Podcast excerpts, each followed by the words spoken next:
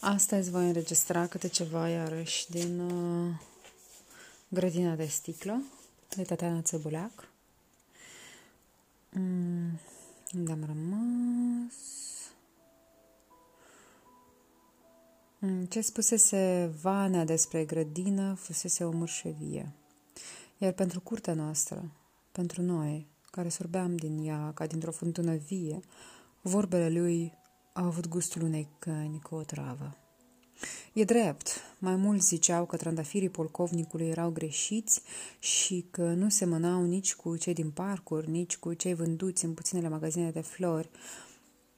Din gura altora însă mirarea venea sinceră, cu minte, nu prefăcută și veninoasă ca din cea a milițianului. Când s-a întors spre noi, polcovnicul ținea în, mână, în mâna dreaptă trei trandafiri.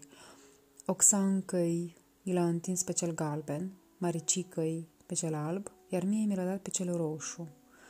Niciunul nu avea spini și toți miroseau a altceva, a ceva mai mult decât floare.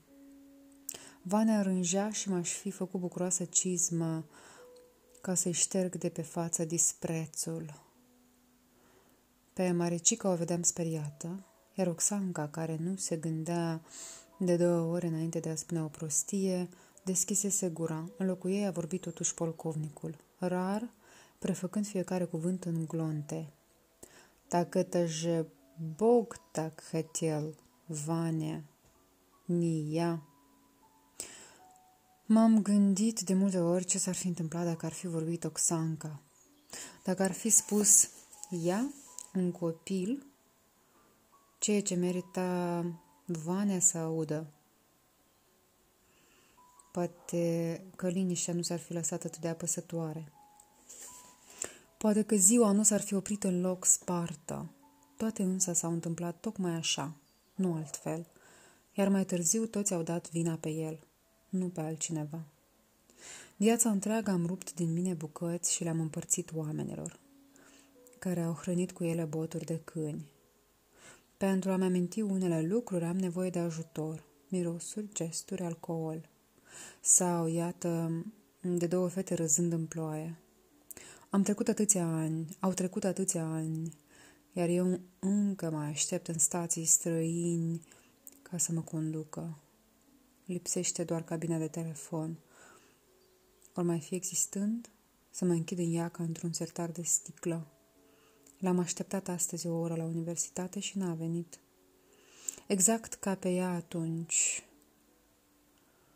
în 30 de ani am schimbat doar orașul și stația. Ale- alergasem acasă de câteva ori, crezând că poate s-a răzgândit și a luat o mașină. Făcea asta uneori când îi se părea că era urmărită. Șurocica însă a venit cu ideea să nu mă mai cheltui aiurea, ci să o aștept acolo unde îmi poruncise, pe ea urma să o sun pentru vești de la telefonul public. Ideea era bună. Oricum, Șura ședea pe balcon și ar fi văzut-o intrând în scara blocului. Clar că nu s-ar fi schimbat nimic dacă aș fi așteptat-o acasă, pe divan. Îmi place să cred însă că măcar unele lucruri le-am făcut cum trebuie. Ploua. Era una din acele zile în care orașul se urățea și nu-l mai voia nimeni. Pe străzi, Lumea se ferea sub umbrele impermeabile uh, din celofan sau revista Femeia Moldovei.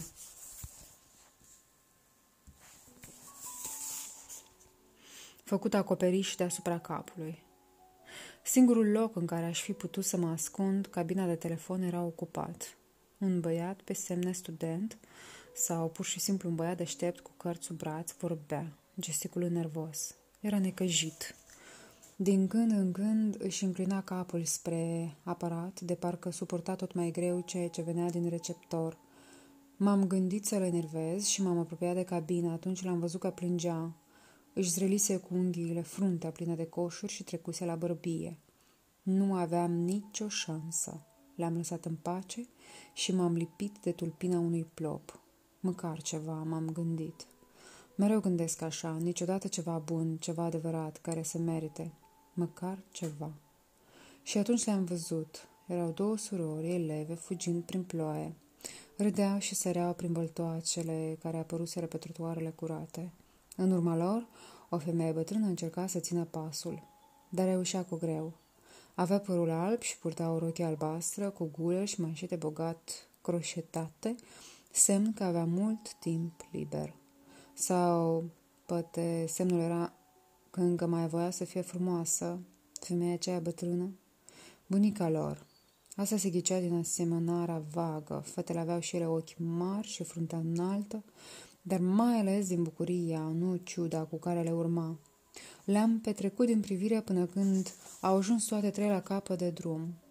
Am știut că niciodată, nicio viață, nu voi avea parte de o astfel de zi, că nu voi putea să alerg și eu nebună prin băltoace cu o soră mai mare sau măcar mai mică, fără să mă tem de bătaie. Tamara Pavlovna s-a întors la Odessa a doua zi, bătută și cu toți banii furați. Oficial, alcoolul se vindea doar la anumite ore. În realitate, însă, nu se vindea mai deloc. Lipsiți de băutură adevărată, orășenii au trecut repede la surogate și la otrăvuri. Era la mare căutare tot ce conținea măcar un gram de tărie. Apa de colonie, spiritul medicinal, lichidul de frână și cel pentru spălat parbrize, gazul, antigelul. Din farmacii se cumpăra cu brațul tinctura de calendulă și iodul. La o nevoie, chiar și antiparazitarele erau diluate cu apă sau ceai. Loncic a venit într-o seară la noi tremurând și ne-a întrebat dacă nu avem soluție împotriva transpirației picioarelor. Mare scărbășenie mai era, însă cel puțin avea gust de castravete. Și băutură și zacuscă, râdea el. Unii alcoolici se reprofilaseră și deveniseră narcomani. În loc de vin sau vodcă, se adunau la mirosit clay sau altceva la fel de toxic. Diclorfosul, acetona, crema de ghete, ca să dau doar câteva exemple. Ultima conținea spirit și dacă o ungeai pe pâine, iar apoi o rădeai când se usca, obținea un fel de tartină cu gust de alcool. În cei doi ani cât a ținut Suhoi Zacon, s-au îmbolnăvit mii. Oamenii ajungeau la spital cu esofagurile arse și mațele sparte, orbi sau dereglați la creier. Și Loncic a fost spitalizat timp de o lună, după ce mâncase chiar porcăria aceea de cremă de ghete. Sărmanul nu înțelesese că trebuia să o radă de pe pâine și a înghițit-o cu totul. A început era specule și a vânzărilor clandestine. Vane, sectoristul răzbătuse în sfârșit la treucă. Nu era zi să nu amendeze pe cineva sau să nu pună laba pe vreo mită. Mulți făceau rachiu, chiar la bucătărie, din cele cădea sub mână, legume, fructe, tot felul de resturi. Se îmbogățeau mulți, dar se și caliceau. Totuși, cea mai mare surpriză ne-a venit de alături. Raia a stat cât a stat mirată, iar într-o zi s-a apucat și ea să vândă vin. Îl aducea pe ascuns de la țară, de la soră sa, și îl expedia de acasă cu canistrele. A câștigat o grămadă de bani și a cumpărat chiar și mașina, dar n-a fost să fie. I-a oferat bandiții jiguliul din curte și n-a mai înțeles Raia nimic din toată munca ei. Tamara Pavlovna nu plângea, însă era pe aproape. În oraș sticlele se împuținaseră, iar dacă se găsea vreuna, nu valora nimic. Mă gândesc că dacă ar fi plâns atunci, ar fi fost mai bine. N-ar fi adunat în ea toată jalea și poate că n-ar fi ajuns unde a ajuns. Nu banii îi lipseau ei. Mereu am avut destui pentru o viață bună. Îi lipsea adunatul. Bucuria de a face avere din nimic. Asta i-au furat. Tamara Pavlovna m-a împins peste prag și m-a ciupit dureros de umăr să mă pricep. Coridorul a început să miroase a încălțăminte nepurtată. Aveam părul ud și pielea proaspăt roasă. Rochie nouă, șosete noi, chiloți noi. Venisem la Bela Isacovna pe o noapte. Tamara Pavlovna trebuia să plece din nou la Odessa, însă după ce se întâmplase în curtea vecină, nu mă mai lăsa singură. Casa Bele mirosea ceva necunoscut, nici a floare, nici a om, nici a mâncare. M-am uitat în jur și am înțeles ce însemna bogăția. În primul rând erau covoarele, moi, colorate, groase. M-aș fi tăvălit pe ele până în moarte. Apoi lustra, enormă, ca un soare cu horboțele din sticlă sclipitoare. Și, desigur, servanta gemând de cristal. Pahare de toate mărimele, șerpi cu limbi, rubinii, bufnițe cu ochi de chihlimbar. Pe o poliță separată, coniacuri rare în sticle pătrate, legate la gură cu fir de aur. O încântare. În salon întinse pe covor se vedeau multe cărți, unele groase și late, cu titluri aurii, altele mai mici și mai subțiri, cu falduri, în loc de pagini. Bela s-a așezat lângă ele în genunchi și fusta ei în formă de clopot a înconjurat-o țeapă. Vrei să te faci... Vrei să te faci doctor? M-a întrebat și mi-a făcut semn să vin lângă ea. Mi-a spus să merg o carte și am luat una la întâmplare. Era o enciclopedie a corpului uman. Am deschis-o pe la mijloc și am dat de inimă. Mare și roșie, prea mare. M-am gândit că dacă mi-aș băga în piept, nu aș mai avea loc și pentru altceva. După ochi și creier, frica a dispărut, făcând loc unui soi de plăcere pe care nu o mai simțisem până atunci. Plămânii și rinichii mi s-au părut fleacuri, la fel și alte organe, pe care le-am răsfuit repede. La stomac m-am oprit prin mai lung, pentru că îmi amintise de furtunul cu care palcovnicul uda trandafirii. Mi l-am imaginat plin și mi s-a făcut greață. Pe la sfârșitul cărții am ajuns la ceea ce nu credeam că poate fi arătat așa ziua în amiază mare. Era treaba aceea de femeie, mare, desfăcută, pe două pagini lipite, cum văzusem până atunci prin reviste, doar portrete de oameni importanți. Am vrut să o închid, mai mult rușinată decât speriată, însă Bela Isakovna și-a ridicat ochelarii pe frunte și m-a privit curioasă. Privirea aceea ei și cuvintele care au urmat a fost primul meu examen de specialitate. Это пизда. Для женщины важнее, чем сердце. Iar mirosul de la cafea venea. Am întrebat într-o zi pe Maria Andreevna cum se traduce moldovenește projector, un fel de lampă. A fost răspunsul ei, ca de obicei, genial. Nu mă puteam liniști. În fiecare seară mă uitam cu Tamara Pavlovna la projector Perestroike, cea mai populară emisiune din acele timpuri. Iar eu nu înțelegeam ce înseamnă projector, un fel de lampă, deci. La școală, părerile despre perestroică erau împărțite. Copiii din familiile de oameni deștepți spuneau că perestroica era bună, libertate și restul. În schimb, cei din familiile în care ideile erau pe locul 2, 3 sau 24, așa că la mine și la Tamara Pavlovna, spuneau că lumea se rostogolește la vale, de parcă ceva se putea rostogoli și la deal. Timpul a arătat că a avut dreptate și unii și alții. După câte amintiri de vine omul alcoolic, după câte trădări se negrește inima unui copil, nu trebuia să mă fac doctor. Nu trebuia. Pe unii oameni meseria îi înveninează, iar după Tamara, după Tamara mea ar fi fost corect să nu mă apropie de copiii altora. Îi privesc când se nasc, moi și neputincioși, și mă gândesc că care ei vor fi fericiți, cu mame, iată, cu tați, cu bani. Apoi văd cum își înfing maxilarele în cele care i-au născut și trag din ele ca niște câini tineri, ce este durerea altui om pe lângă propria foame? Cruzimea. Cruzimea este deja acolo, în ei, frămătând ca o floare roșie. Crește cruzimea într-un om mai repede decât unghiile, decât părul, decât dinții. Femeia aceea care a născut un băiat mort, m-am dus totuși la ea, mi-am spus că oricum se consideră mamă că moartea nu a făcut decât să pudreacă peste niște etape. Toți ajungem acolo, și vii, și morții, și ceilalți între. M-au încolțit cuvintele ei și stau cu capul plin de ele. Le tot gândesc, le întorc, le vreau adevăr și pentru mine. Și ceilalți între, moarte. Moartea oricum faci ce vrea ea. Dar ce se întâmplă când viața te trece peste niște etape?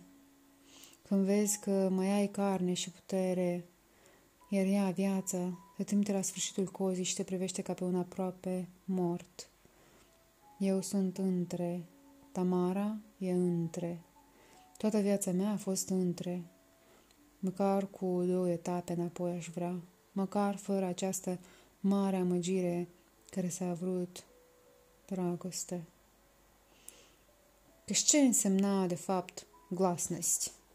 Să înjuri într-o lebus, să părăși la miliție care vecin vinde alcool, să trimiți pe ruși acasă. Asta cu rușii se auzea des, prea des pentru un oraș mic în care curtea era legiune. Tot mai mulți moldoveni spuneau deschis că au limba lor, cu accentul pe noastră, limba noastră, limba noastră de, de la televizor, de la radio, din guri. Pentru unii ruși, acestea au fost primele cuvinte moldovenești care le-au intrat în cap, drept că și singurele. Limba noastră, striga șurocica de la balcon cu scârbă ca o italiancă. Limba noastră. Mhm. Povestim vreo strășnicie inventată peste noapte.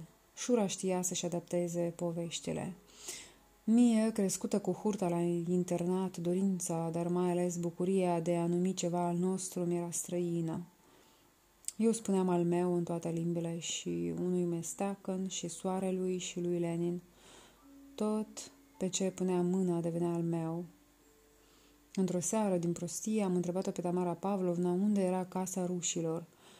Însă am primit o palmă dureroasă peste gură. Răspunsul ei la toate întrebările mele greșite. M-a lămurit Marina a doua zi. Gara. Gara era casa. Simțeam, vedeam că ceva se schimbase. În curte, copiii moldovenilor nu se mai lăsau numiți mămăligari de copiii rușilor sau răspundeau pe loc cu scroafe. După ore, băieții de la școala rusă din vale veneau să se bată cu băieții noștri. Ai noștri parcă îi băteau mai des. La fete era altfel. Rusoacele s-au considerat mereu mai frumoase și mai hâtre ca moldovencele și așa a rămas. Era mare nevoie de o unghie care să ne netezească pe toți. Raia părea supărată, însă nu m-a alungat.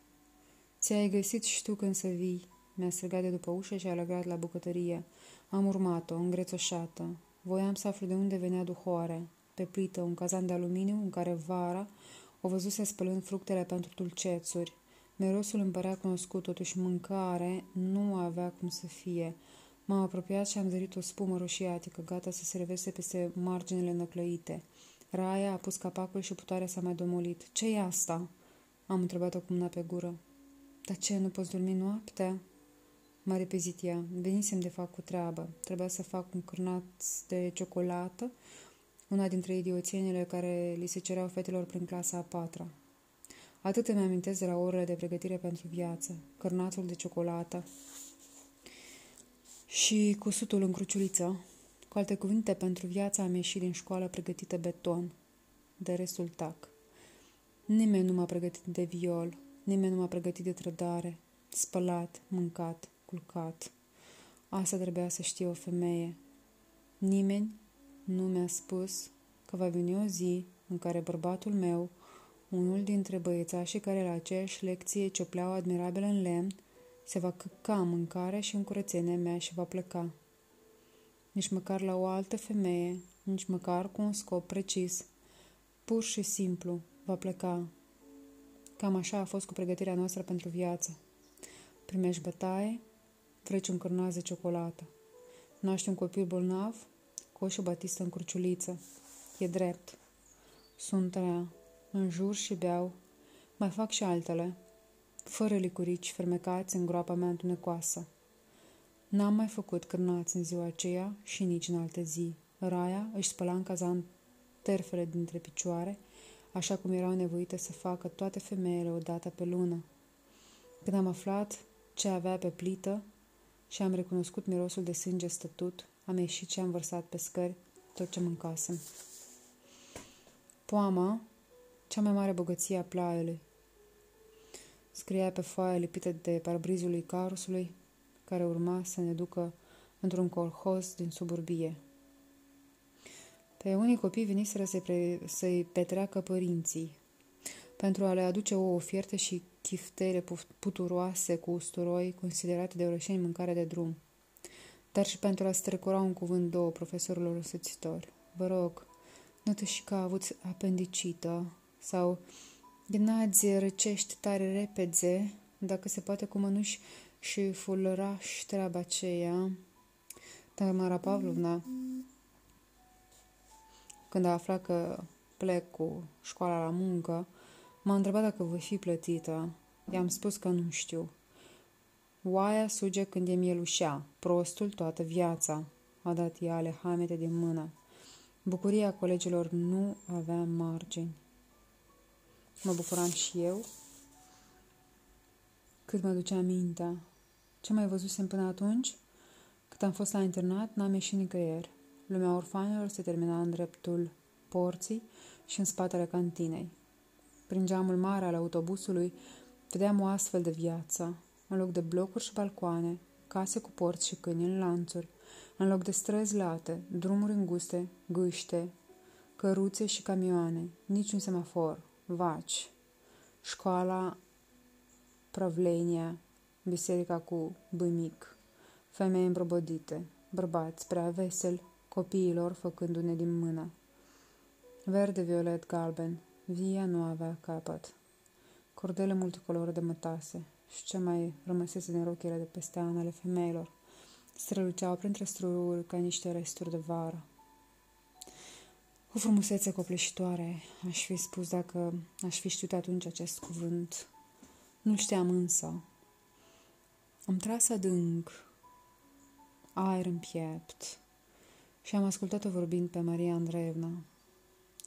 Privim la vie, copilași, comoara strămoșilor, bucuria mâinilor, doina neamului. Și tot așa, m-am desprins de clasă și am alergat cu brațele desfăcute până la jumătatea unui rând. Nu venea să cred că toată acea frumusețe se găsea în afara orașului. De după deal a ieșit soarele și, atinsă de lumina dimineții, via a luat foc. M-am culcat sub butuci și am început să mănânc struguri cu gura, înghițind bobițele cu tot cu sâmburi. Miroseau a iarbă și a busuioc, a fericire. Să fug, să mă ascund, să rămân, măcar o zi, măcar până de seară. Află bunicii mor odată cu părinții, de ce orfanei nu ajung la părinții părinților, ci la Tamara Pavlovna, află de unde ia polcovnicul semințe fermecate.